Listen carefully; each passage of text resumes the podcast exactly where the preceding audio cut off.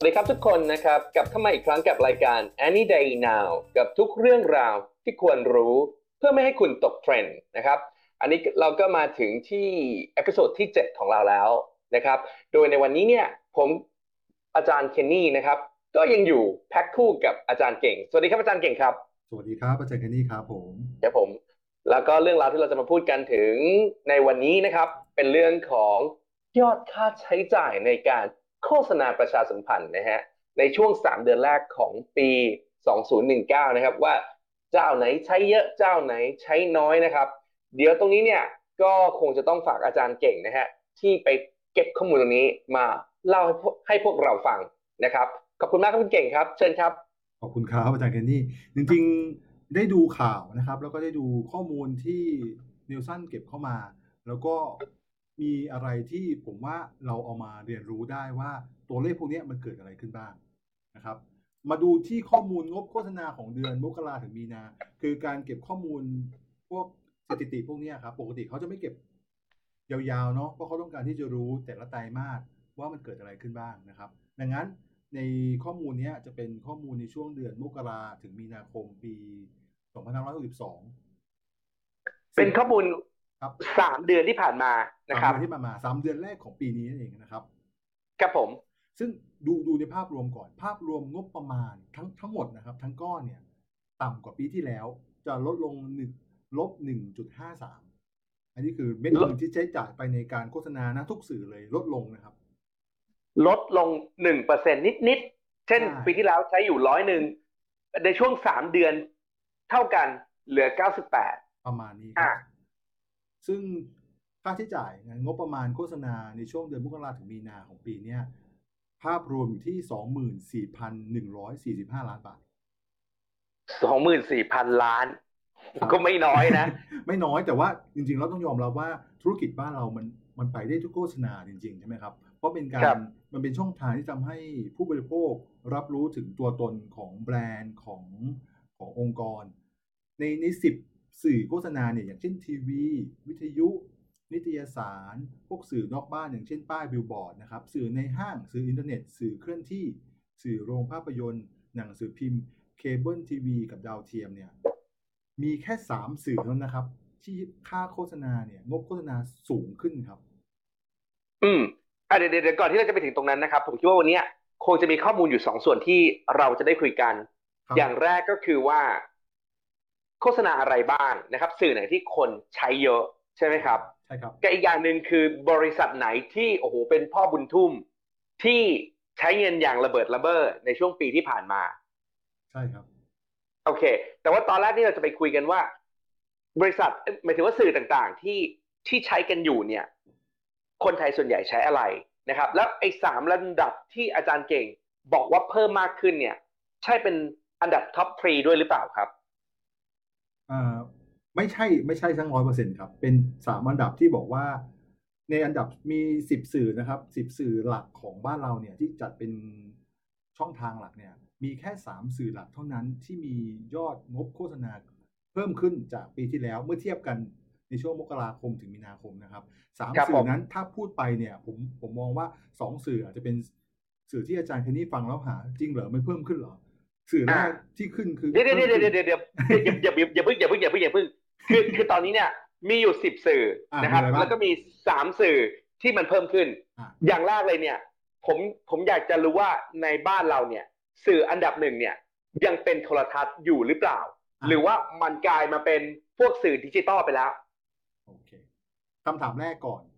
งบประมาณในช่วงแรกงบเม็ดเงินที่ใช้เยอะที่สุดยังเป็นทีวีครับ เมืองไทยยังใช้ทีวีเป็นเบอร์หนึ่งอยู่นะครับ เพราะว่าป็นเบอร์หนึ่งที่ที่ทิ้งห่างเบอร์สองเยอะมากนะ ใช่เพเดี๋ยวราะผผมมจะบอคิดกว่าตัวเลขอะเดี๋ยวเดี๋ยวเดี๋ยวเดี๋ยวเดี๋ยวนะฮะเดี๋ยวเก็บให้ให้ให้คนฟังเขารอแป๊บหนึ่งทีวียังเป็นสื่อเบอร์หนึ่งนะครับ แต่อย่างหนึ่งที่อยากจะรู้ก็คือว่าทีวีเพิ่มขึ้นหรือว่าลดลงอ่าอันนี้เพราะว่าอะไรเนี่ยอ่าครับผมเชิญคครัรับบผมเพราะเพราะอะไรที่อยากจะถามอันนี้นะครับ เพราะว่า ทีวีเนี่ยเป็นอันดับหนึ่งมาแต่ไหนแต่ไร อย่างที่เรารู้นะครับว่าประเทศไทยเป็นประเทศเล็กๆนะฮะแต่เรามีช่อง YouTube ที่เป็น Go Channel นะฮะมากกว่า 10 ช่องนะฮะผมไม่รู้ว่าจะถึง 20 หรือยังนะซึ่งซึ่งเป็นประเทศที่บ้ากับการดูโทรทัศน์มาก ๆ ครับ จน YouTube ของอเมริกาเนี่ยต้องมาดูแลเมืองไทยเป็นพิเศษนะครับเพราะประเทศเราเนี่ยเป็นประเทศที่ชอบดูหนัง การที่เรามียอดโฆษณาทางโทรทัศน์มากที่สุด ไม่ใช่เรื่องที่แปลกแต่ผมอยากจะรู้ว่ายอดมันเพิ่มหรือลง เพราะว่าในปัจจุบันเนี่ยมันเริ่มถูกเข้ามาแทนที่ด้วยดิจิทัลคอนเทนต์ Netflix นู่นนี่นั่น เพราะฉะนั้นถ้าตัวเลขตัวนี้ลดลง มันกำลังบอกอะไรบางอย่างกับเราเหมือนกัน มันเพิ่มขึ้นหรือลดลงฮะคำตอบของคำถามของอาจารย์นนี่คือเพิ่มขึ้นครับ เพิ่มขึ้นอืม0.18%ไม่ได้เยอะนะ แทบที่จะบอกว่าไอการเพิ่มขึ้น 0.18%เนี่ย มันแทบที่จะบอกว่าเท่าเดิม ดังนั้นตอนเนี้ยครับงบโฆษณาของทีวีสื่อทางโทรทัศน์เนี่ย ใช้งบใช้จ่ายไป 15,686 ล้านบาท ในในรายรายรายงานของเนลสันบอกไหมครับว่า ทีวีโทรทัศน์ช่องไหนที่ได้งบประมาณเยอะที่สุด ไม่ไม่ได้บอกครับ ตัวนี้ไม่ได้บอกเอาไว้ยังไม่ได้บอกนะครับ ได้ครับ งั้นเดี๋ยวผมน่าสจะนลองใจน่าสนใจใช่ใช่นะผมว่าครัน่าบสผนมใจว่าสื่อว่าว่าทีวีช่องไหน ซึ่งถ้าถ้าให้เทียบกันด้วยความเข้าใจของเราแล้ว ก็น่าจะประมาณช่องสามเพราะเรารู้ว่าก็ของเขาก็แพงมาแต่ไหนแต่ไรแล้วนะครับ แต่ว่าครับสื่อสื่อหนึ่งที่งบโฆษณายังยังไม่ตก และยังเพิ่มขึ้นอยู่ก็คือสื่อทีวีครับ อีกสองสื่อที่ยังเพิ่มขึ้นก็คือ อันที่อาจารย์แคนนี่พูดมาเมื่อกี้คือสื่ออินเทอร์เน็ตครับ เพิ่มขึ้นครับเพิ่มขึ้น 0.85%เพิ่มขึ้นนิดเดียวเหมือนกันนะ ครับ แต่ยอดมันห่างกับสื่อโทรทัศน์มากจนตอนแรกที่ผมเห็นเนี่ย ผมยังแบบหืมจริงเหรอเลยนะ เมื่อกี้สื่อทางโทรทัศน์ผมบอกว่า 15,686 ล้านบาทใช่ไหมครับ ครับ สื่ออินเทอร์เน็ตอยู่ที่ 354 ล้านบาทครับ อืม คือคือคือผมมองมองอย่างนี้นะ คือสื่ออินเทอร์เน็ตเนี่ย ตัวเลขที่น้อยกว่าเนี่ย มันมัน อาจจะเป็นเป็นแค่นัยยะในเรื่องของค่าใช้จ่ายเท่านั้นนะฮะแต่ต้องยอมรับอยู่อย่างหนึ่งว่า การโฆษณาทางอินเทอร์เน็ตเนี่ยมันเจาะจงตรงไปยังตัวผู้ใช้ที่ต้องการได้ดีกว่า เพราะฉะนั้นผู้ประกอบการไม่จำเป็นต้องใช้เงินแบบปูพรม เขาสามารถเลือกเฉพาะคนที่เขาอยากให้ดูจริง ๆ ได้ เพราะฉะนั้นเนี่ยถึงแม้งบประมาณที่ใช้กับอินเทอร์เน็ตน้อยกว่า แต่อาจจะเป็นงบประมาณที่มีประสิทธิภาพ ตรงตัวและตอบโจทย์มากกว่าก็ได้เหมือนกัน อันนี้น่าสนใจครับ ถ้าถ้าเราเข้าใจถึงช่องทางเนี่ยเราจะรู้เลยว่าคำว่า above the line กับ below the line เนี่ยระหว่างโทรทัศน์กับสื่ออินเทอร์เน็ตเนี่ยต่างกันมากอย่างที่อาจารย์เคนนี่บอก การสื่อสารโฆษณาผ่านทางโทรทัศน์เนี่ยมัน above the line มาก ก็คือคุณกวาดไปเลยล่ะ คุณไม่สามารถที่จะไปเจาะจงได้ว่าใครจะดูแต่สื่ออินเทอร์เน็ตเนี่ยมันสามารถที่จะเข้าไปเลือกได้ว่าใครดูถ้า พูดง่ายๆว่าสมมติเราใช้อินเทอร์เน็ตทุกวันนี้ครับ เรารู้เลยว่าผม search หาอะไรสักอย่างใน Google สักพักโฆษณาเรื่องพวกนั้นน่ะ มันจะมาเต็มหน้าฟีดผมหมดเลยใช่ไหมฮะ น่าจะเป็นเหมือนกันกับครับอาจารย์แคนนี่ครับผม เดี๋ยวผมขออนุญาตกลับไปที่เรื่องของโทรทัศน์นิดนึงนะพอดีผมหาข้อมูลเพิ่มเติมมานะฮะเอ่อจากข้อมูลของ tvdigitalwatch.com นะครับสำหรับวันที่ 11ถึง17 มีนาคมที่ผ่านมานะฮะ rating ทีวีในประเทศนี้ อาจารย์เก่งว่าช่องไหนดีสุดครับ ผมว่าช่องสามอืม ตามมาด้วย ช่องสามเอาเอาแค่ไม่ไม่ใช่ดิจิตอลทีวีใช่ไหมครับทีวีปกติเอ่อดิจิตอลทีวีดิจิตอลทีวีเอาเอาสามช่องที่อาจารย์เก่งคิดว่าน่าจะติดติดติดโผเนี่ยผมก็ยังมองว่าจะเป็นสามเจ็ดแล้วก็เก้ามั้งครับสามเจ็ดเก้านะครับ แต่ว่าอาจารย์เก่งเหมือนผมคือ เราเลิกดูโทรทัศน์กันแล้วนะใช่ฮะใช่ใช่เราเราเราไม่ได้ดูอะไรนะช่วงนี้มันมีละครอะไรเราเราไม่ได้ดูไงแต่ว่า เราไม่รู้จักเลยฮะคนคนส่วนใหญ่ของประเทศ เราเราเรามาดูกันนะครับแปดอันดับแรกนะครับ อันดับที่หนึ่งคือช่องเจ็ดนะฮะอ่าเรตติ้งอยู่ที่หนึ่งจุดเก้าห้าฮะโอ้อันดับสองคือช่องสองช่องสามครับเรตติ้งอยู่ที่หนึ่งจุดสามห่างกันเยอะเหมือนกันนะฮะแสดงว่าเอ่อ รายการละครของช่องเจ็ดเนี่ย เข้าเข้าถึงจริตของคนไทยมากกว่าครับผมนะฮะต่อจากช่องสามเนี่ย ช่องต่อมาเป็นช่องโมโน29โอ้นี่เซอร์ไพรส์อันนี้เซอร์ไพรส์อันโมนี้เราไม่โมโนรู้ทีวีเวนไม่รู้เลยจริงใช่ครับโมโน twenty nine ถ้าผมเข้าใจน่าจะเป็นช่องเกี่ยวกับละครภาพยนตร์เหมือนกัน แต่น่าจะเป็นเอ่อหนังที่นำเข้ามาจากต่างประเทศ อันนี้เท่าที่ผมคิดนะ เพราะฉะนั้นเอ่อคนไทยน่าจะชอบดูหนังพวกอะไรที่แบบ เอ่อเอ่อ entertain นะครับ อันดับสี่เป็น Workpoint นะฮะรายการพวกเกมโชว์อันดับห้าเป็นช่องวันฮะเป็นข่าวฮะข่าวช่องวันเนี่ยเรตติ้งอยู่ที่ 0.56 ซึ่งมากกว่าไทยรัฐทีวี อันดับ 6 ที่มีเรตติ้งอยู่ที่ 0.41 ครับ ก็ถือว่าห่างกันใช้ได้เหมือนกันนะห่างกันใช้ได้ครับ อันดับ 7 คือช่อง 3 และอันดับ 8 คือช่อง 8 นะฮะ อันนี้คือ 8 อันดับแรกที่มีเรตติ้งมากกว่า 0.3 นะฮะ นอกนั้นเนี่ยจะเป็นช่องที่แบบโอ้โหเรตติ้งต่ำลงมาเรื่อยๆครับ อย่างช่อง 9 ที่เมื่อกี้อาจารย์เก่งพูดถึงเนี่ยมีเรตติ้งอยู่แค่ 0.153 นะฮะ ไทย PBS อย่างเงี้ยครับ มีแค่ 0.05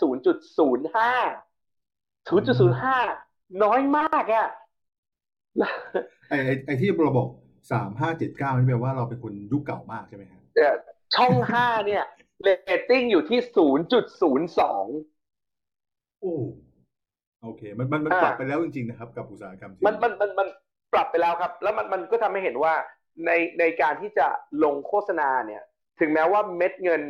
ทีวีจะเป็นอันดับหนึ่งเนี่ย ช่องที่น่าจะได้เม็ดเงินไปก็น่าจะเป็นช่อง7ช่อง3 Mono 29 Workpoint ช่องวันไทยรัฐทีวี นะครับ รวมไปถึงช่อง 8 แต่ช่องที่เหลือจากนี้เนี่ย น่าจะอยู่ลำบากก็ต้องดูว่าว่าแบรนด์ต่างๆ จะปรับตัวกับช่องทางพวกนี้ยังไงพราะผมมองว่าสุดท้ายมันคงไม่ตายถึงขนาดว่าโอ้ยมันจะหายไปเลย แต่มันคงต้องปรับกลยุทธ์ใหม่ อย่างที่อาจารย์คณีบอกว่า ถ้าเรามามองช่องทางที่เขาเรียกว่า below the line หรือว่าเจาะตรงไปที่กลุ่มเป้าหมายมากขึ้น สื่ออย่างอินเทอร์เน็ตนั้น ใช้งบประมาณที่น้อยกว่า แต่ได้เข้าไปถึงกับกลุ่มที่เป็นกลุ่มลูกค้าเป้าหมายมากกว่าครับผมผมเชื่อว่าช่องสื่ออินเทอร์เน็ตเนี่ยจะมาแทนที่พวกช่องโทรทัศน์ช่องล่างๆฮะเขาจะโดนภัยคุกคามจากสื่ออินเทอร์เน็ตมากกว่าไอช่องโทรทัศน์แปดช่องข้างบนนะครับ โอเค เราเรารู้ว่าอันดับที่หนึ่งที่เราใช้จ่ายก็คือโทรทัศน์ อันดับที่สองคืออะไรครับ เอาเอาเทเอาเดี๋ยว เดี๋ยวก่อนอันที่สองเอาเอาสามอย่างที่ขึ้นก่อนนะครับสามอย่างที่งบประมาณขึ้นก่อน อย่างแรกคือทีวีเนาะโทรทัศน์งบประมาณเพิ่มครับขึ้ผนมอ่าสื่ออินเทอร์เน็ตเพิ่มขึ้น 0.85 อีกหนึ่งสื่อที่มีงบประมาณค่าใช้จ่ายสูงขึ้น อย่างเป็นเปอร์เซ็นต์ที่เยอะมากเหมือนกันนะ เดี๋ยวผมอยากจะมาคุยกับอาจารย์ที่นี่เหมือนกัน ว่าคิดเหมือนผมหรือเปล่า คือสื่อเคลื่อนที่ครับ เพิ่มขึ้น Event 9.88เปอร์เซ็นต์อืมอืมอืมอืมอืมอื มอืมมีเม็ดเงินโอเคครับหนึ่งพันหกร้อยสิบสามล้านบาท ครับผม ถือว่าสูง ครับผม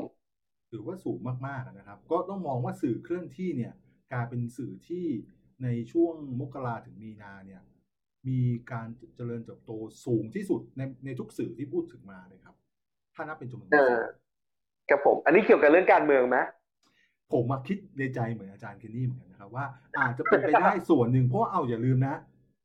เลือกตั้งครั้งหนึ่งเนี่ย ใช้สื่อเคลื่อนที่เยอะเหมือนกันนะฮะครับก็ก็เป็นไปได้อาจจะเป็นปัจจัยหนึ่งที่รวมไปเอ่ออันนี้คือสามสื่อที่ฟันฝ่าอุปสรรคมาจนเรียกได้ว่างบประมาณสูงขึ้นจากปีที่แล้วในช่วงเวลาเดียวกันนะครับส่วนเมื่อกี้คำถามของอาจารย์ที่นี่คือ เอาสักสามสื่อดีกว่า ที่มียอดค่าใช้จ่าย ค่าโฆษณาสูงสุด อันดับแรกเรารู้อยู่แล้วทีวีใช่ไหมครับ ครับที่หนึ่งหมื่นห้าพันหกร้อยแปดสิบหกล้านบาท ครับ อันดับที่สองเป็นสื่อโรงภาพยนตร์ครับ ที่หนึ่งพันหกร้อยหกสิบห้าล้านบาทอ๋อทำไมมันถึงสูงขนาดนั้นนะฮะ นั่นน่ะสิ แต่แต่ด้วยตัวเนื้อมันเองเนี่ย เขาติดลบลงมา 2.86%คือลดลงนะ แต่ยังอยู่ในจำนวนเงินที่สูงมากอยู่ดี อันนี้น่าสนใจ ผมผมผมอาจจะไม่ใช่ผู้เชี่ยวชาญในเรื่องของสื่อโรงภาพยนตร์ แต่ผมมองว่า เป็นตัวเลขที่อืมไม่น่าเชื่อเหมือนกันว่า ค่าโฆษณางบโฆษณาของโรงภาพยนตร์นี่มันสูงขนาดนั้นเลยนะอืมครับครับครับ ส่วนใหญ่เวลาเราเข้าไปในโรงภาพยนตร์เนี่ย โฆษณาที่เราเห็นก็เป็นโฆษณาของหนังเรื่องอื่น ๆ ใช่ไหมอาจจะมีเล็กๆน้อยอาจจะแต่ผมอาจจะไม่ได้เข้าโรงหนังนานแล้วนะครับ แต่ว่าโฆษณาค่ายรถยนต์ผมเคยเห็นอยู่บ้าง ขนมเคยเห็นอยู่บ้างครับอืม อาจจะเป็นในต่างจังหวัด เพราะว่าในกรุงเทพเราเริ่มมาดู Netflix กันมากขึ้น เราดูวิดีโอ on demand แต่ว่าในต่างจังหวัดเนี่ยบางทีเอ่อเราไม่รู้ว่าคนจะดูโทรทัศน์ตอนกี่โมง แต่คนเข้าไปดูในโรงหนังเนี่ย มันชัวร์ครับ อ่า โอเคครับนั่นคืออันดับที่สองส่วนอันดับที่สามคือสื่อเคลื่อนที่ที่บอกเมื่อกี้ที่ที่ปิดบวกเหมือนกันเนี่ยนะครับ ที่หนึ่งพันหกร้อยสิบสามล้านบาทชิว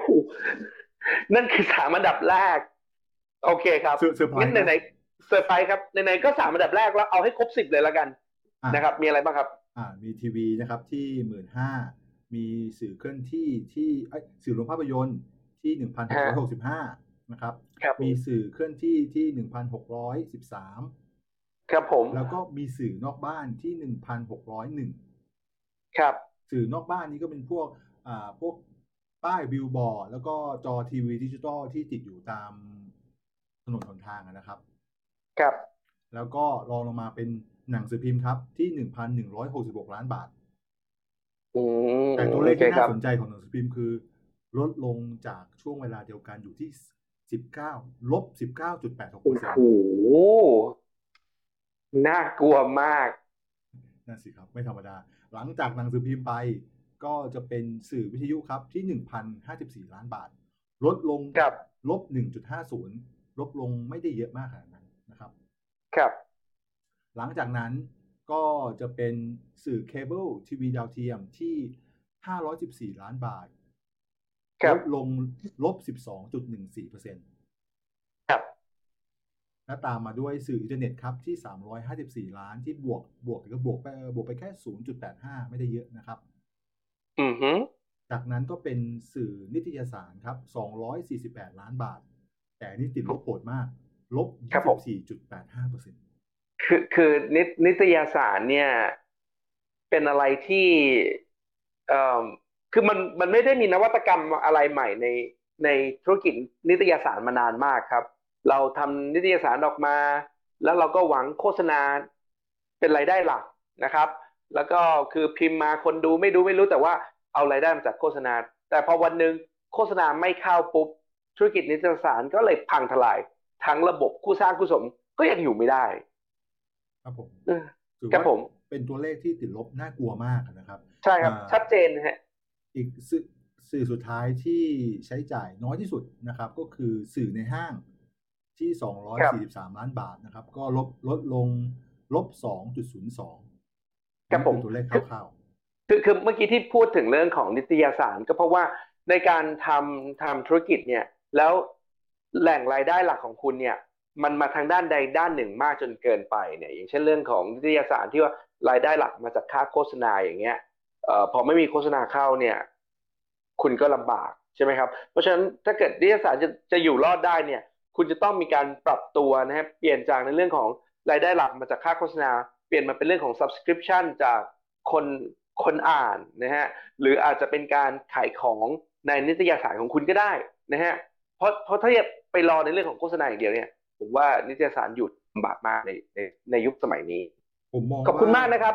ครับผมผมมองว่าแนวโน้มของของนิตยสารเนี่ยเรารู้รู้อยู่แล้วจากช่วงระยะเวลาประมาณ 5 ปีที่ผ่านมา นิตยสารดังๆหลายๆนิตยสารที่อยู่คู่กับเมืองไทยมา ก็ปิดตัวทยอยปิดตัวลงมาเรื่อยๆดังนั้นน่ะ แนวโน้มของ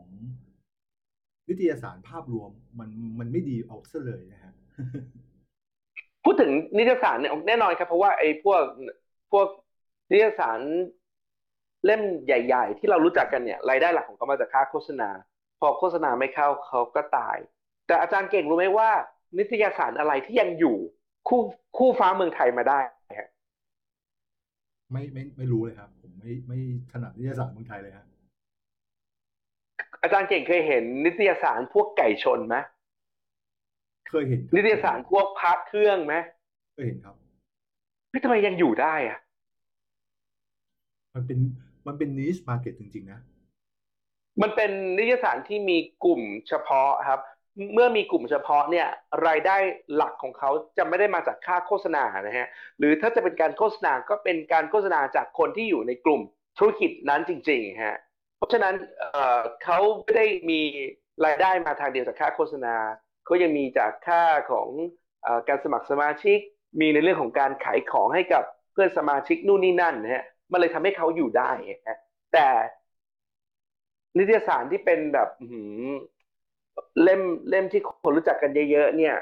เนื่องจากว่าภาพของรายได้ของเขาเนี่ยไปหนักในเรื่องของค่าโฆษณามากเกินไป รวมถึงพวก advertorial เขาก็เลยอยู่ไม่ได้ อืมครับ ก็เป็นเหตุผลที่เห็นด้วยนะครับ ดังนั้นก็ตัวนี้เลขพวกนี้ก็จะเป็นตัวเลข งบโฆษณานะครับในช่วงเดือนมกราคมถึงมีนาคม ปีครับ2562เมื่อเทียบกับช่วงเวลาเดียวกันนะครับของปีที่แล้วตัวนิวซันครับครับก็น่าสนใจทีเดียว เห็นแล้วใครอยู่ในธุรกิจเซกเมนต์ตรงไหน ที่มันติดลบไปเยอะ ก็น่าจะต้องดูว่าตัวเองจะปรับตัวยังไงเหมือนกันนะครับ ครับอะตอนนี้เรารู้แล้วว่า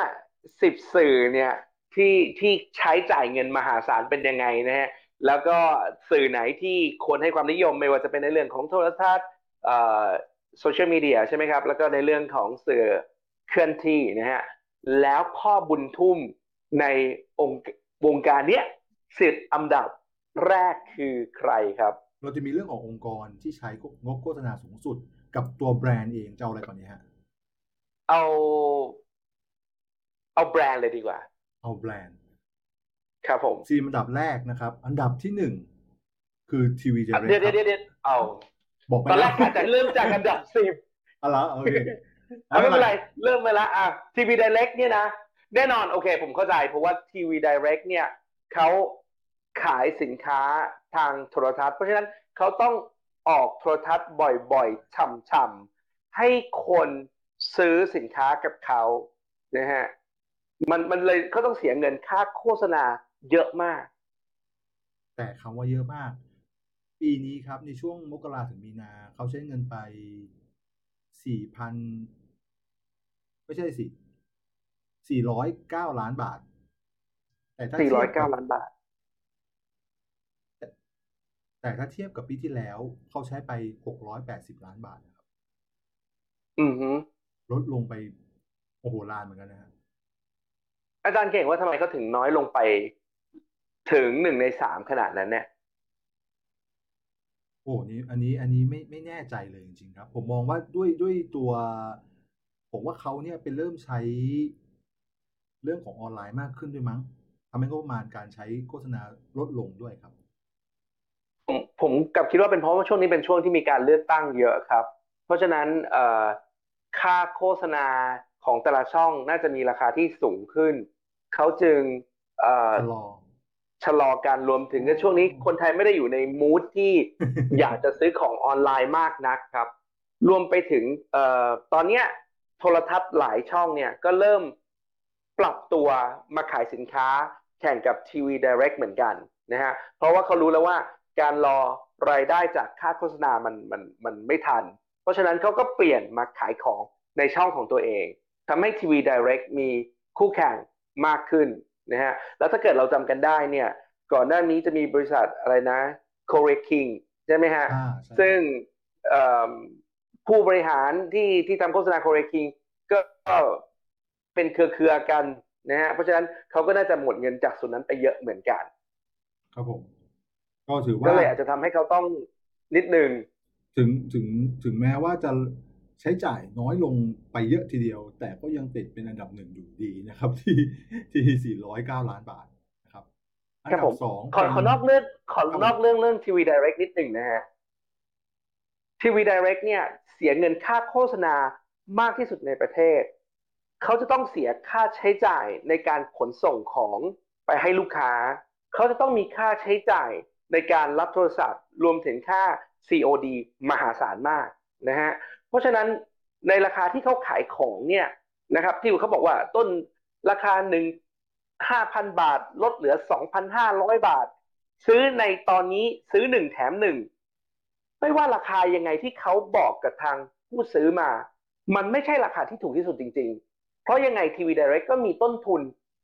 มากในการบริหาร เช่นจาก 5,000 ลดลงมาเหลือ 2,000 บาท ยังไงเขาก็ต้องมีต้นทุนในการบริหารจัดการ ไม่ต่ำกว่า8 900เพราะฉะนั้นต้นทุนสินค้าจริง ๆ ก็ไม่น่าจะถึงครึ่ง แต่ทำไมคนไทยถึงซื้อ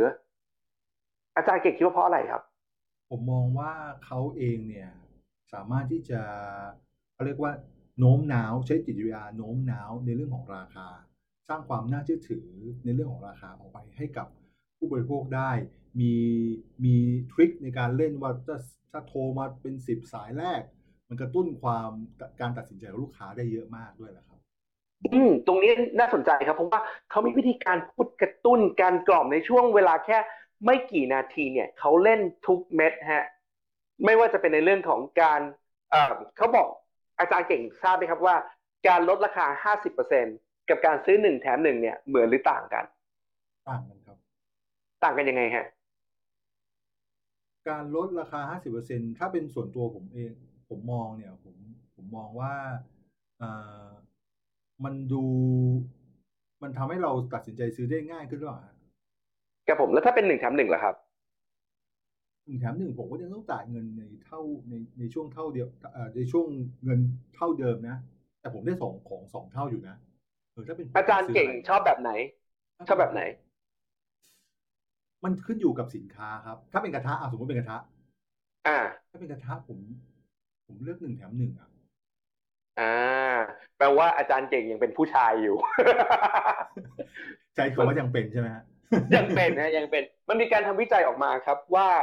การซื้อลด 50%เนี่ย ตัวเลขที่ลดเยอะๆ เนี่ย จะเป็นกลยุทธ์ที่ใช้กับผู้หญิงได้ดีฮะ เหมือนเวลาผู้หญิงแบบสวยเลือดเชิดหญิงเดินเข้าไปในห้างนะฮะ เจอป้าย 80%เนี่ย เธอก็จะแบบ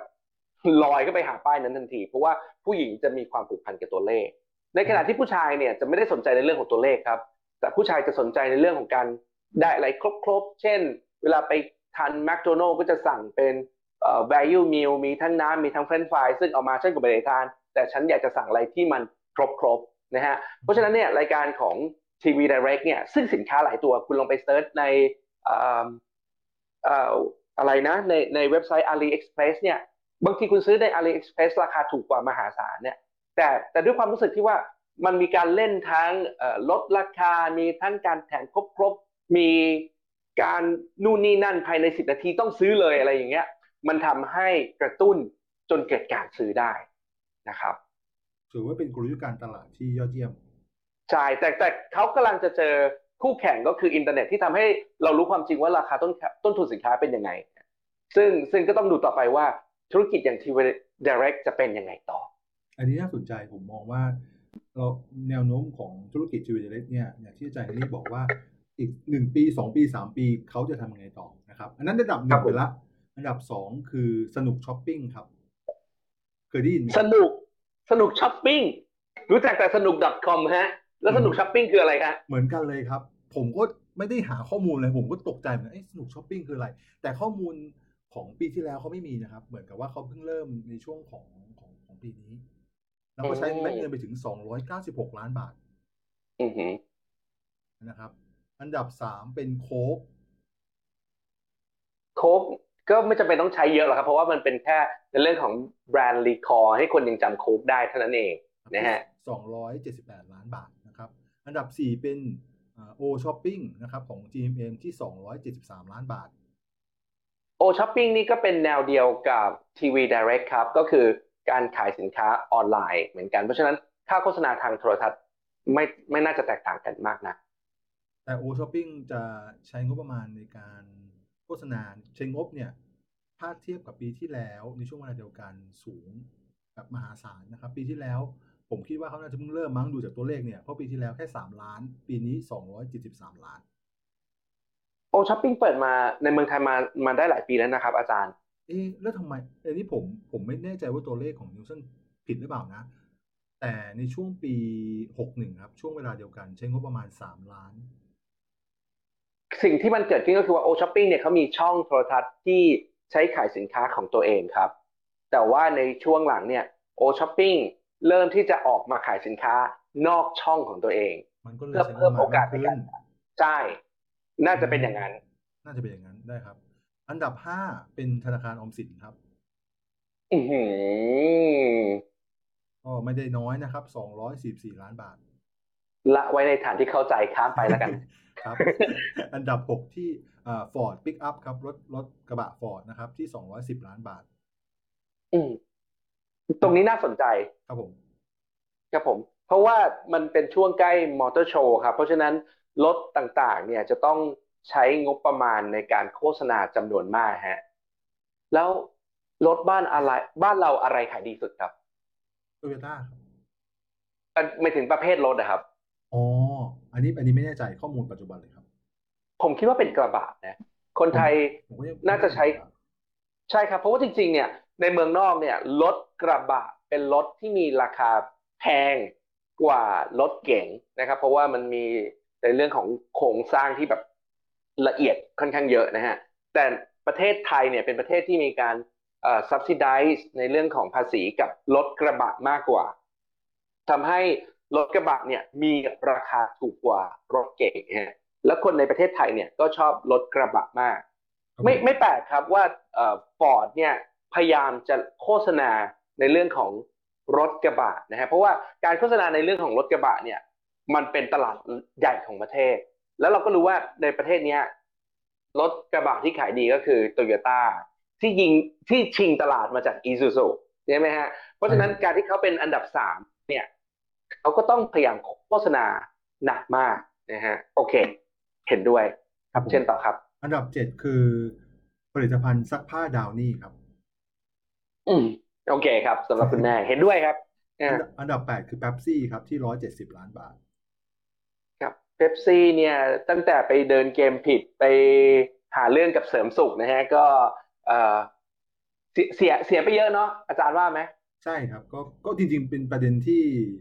ผมมองว่าน่าสนใจและน่าพูดคุยประเด็นเรื่องของเป๊ปซี่เหมือนกันเนาะเออ เดี๋ยวเราไว้ episode หลังเรามาคุยกันดีกว่าฮะเรื่องนี้ได้ได้ได้ครับครับอันดับเก้าคือ Samsung Mobile ครับอืมือถือม Samsung นะครับ อันดับสิบครับผ มคือ Isuzu Pickup ครับก็ก็แนวเดียวกันครับ ทั้งฟอร์ดทั้งอีซูซูก็ไล่หลังโตโยต้าอยู่ เพราะฉะนั้นก็ต้องโฆษณาหนักๆนะฮะก็ก็เป็นสิบอันดับ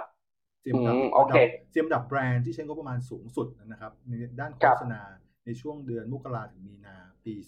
2562มีอะไรที่เซอร์ไพรส์บ้างไหมครับ ถ้าจะมีที่เซอร์ไพรส์จากสิบอันดับก็คือสนุกอะครับเขาถ้าเกิดเขาใช้เงินเยอะขนาดนี้ทำไมผมไม่รู้อะใช่ไหม ใช่คือคือคือตอนผมเห็นน่ะ ผมก็ยัง อืมเป็นงบประมาณที่เยอะมากนะสองร้อยเก้าสิบล้านบาท แต่ทำไม อ่าฮะ แต่ทำไมเหมือน เหมือนเราไม่ไม่ค่อยรู้จักเขาหรือ หรือเขาไปพยายามโฆษณาเป็นแบรนด์ย่อยตัวอื่นที่เราไม่รู้จักหรือเปล่า อันนี้ผมไม่แน่ใจเหมือนกันให้ผมเดาคำๆนะ ผมว่าเขาน่าจะเป็นพวกแบบทีวีช้อปปิ้งอะไรอย่างเงี้ยเหมือนกัน ก็เลยจะไปเจาะไอ้กลุ่มพวกเอ่อคนดูโทรทัศน์มั้งก็เป็นไปได้คิดนะว่า คิดใครว่าใครนะเพราะท่านถ้าผู้ฟังคนไหนมีความรู้เรื่องนี้ก็สนทนากันได้นะครับ อยากรู้เหมือนกัน ครับผม อะ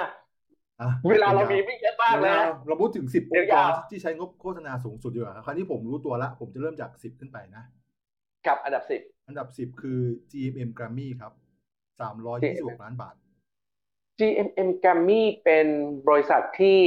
เอ่อลงทุนกับการโฆษณาค่อนข้างเยอะครับ แล้วแล้วเขาก็ไปเก็บรายได้ จากค่าลิขสิทธิ์นะฮะเพราะเพราะฉะนั้นไม่ไม่แปลกครับที่เขาจะต้องพยายามสร้างเอ่อเพลงสร้างตัวศิลปินนะฮะซึ่งจะเป็นเม็ดเงินในอนาคตของเขา เพราะฉะนั้นใช่แกรมมี่จะเป็นต้องโฆษณาค่อนข้างเยอะนะฮะอันดับเก้าเหรอครับ อันดับเก้าคือ Three Pet Isuzu ครับที่สามร้อยยี่สิบเจ็ดล้านบาทครับผมก็โฆษณารถกระบะอย่างที่เรารู้กันไปนะฮะนะครับอันดับแปดนะครับ Buyer Stop ครับที่สามร้อยสามสิบเจ็ดล้านบาท Buyer Stock ขายพวกอะไรอะครับ Buyer Stop ไม่แน่ใจเหมือนกันนะครับ ผมไม่แน่ใจว่าแบรนด์แบรนด์แบรนด์ย่อยเขาคืออะไรนะ เพราะปกติเราจะได้ยิน Bayer อ่าเราได้ยินแต่ P&G Johnson Johnson Unilever ครับผมครับ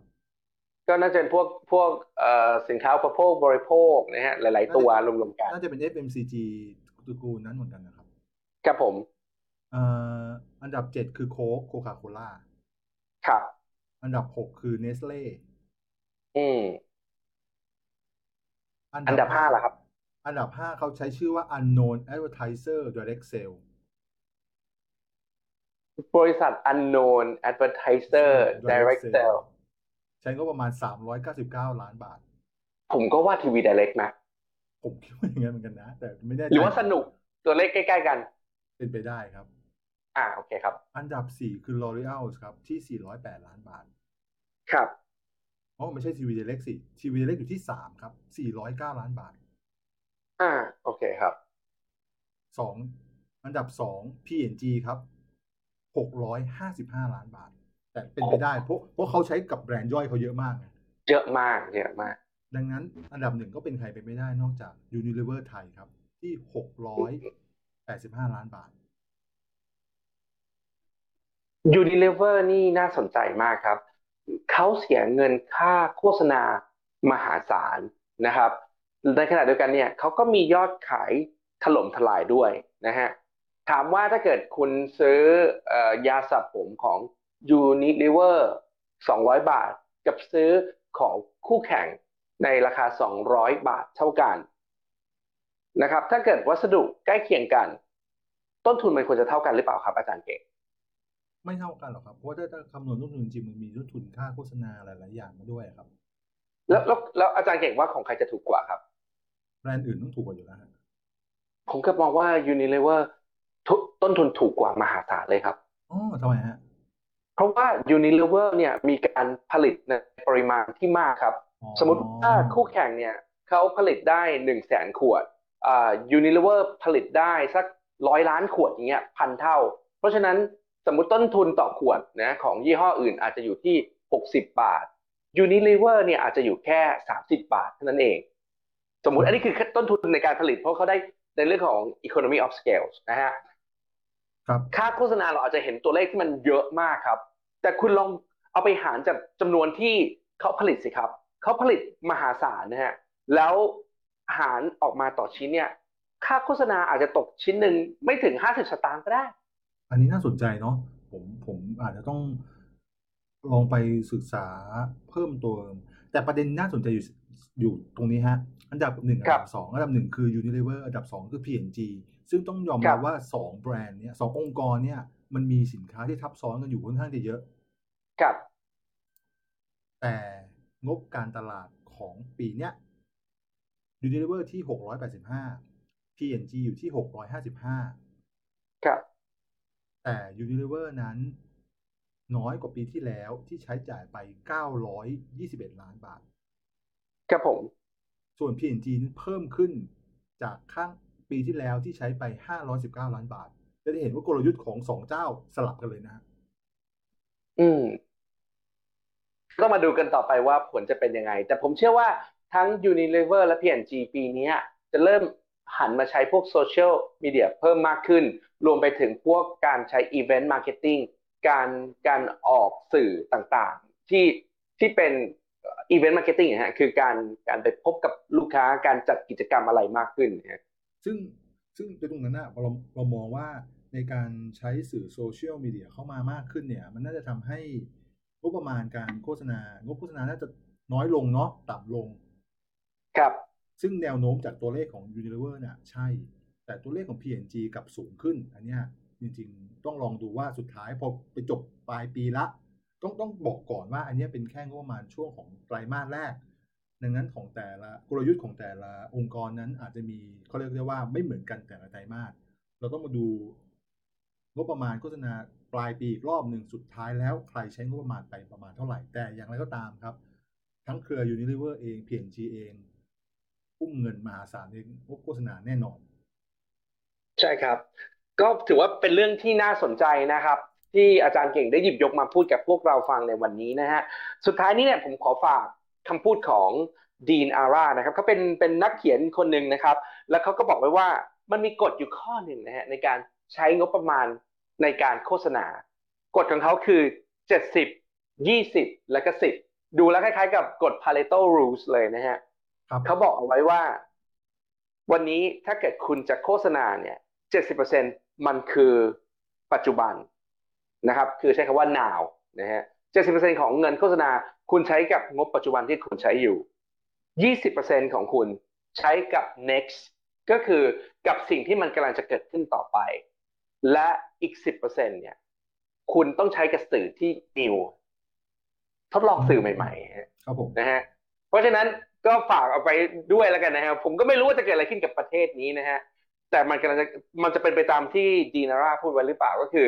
70%กับสื่อปัจจุบัน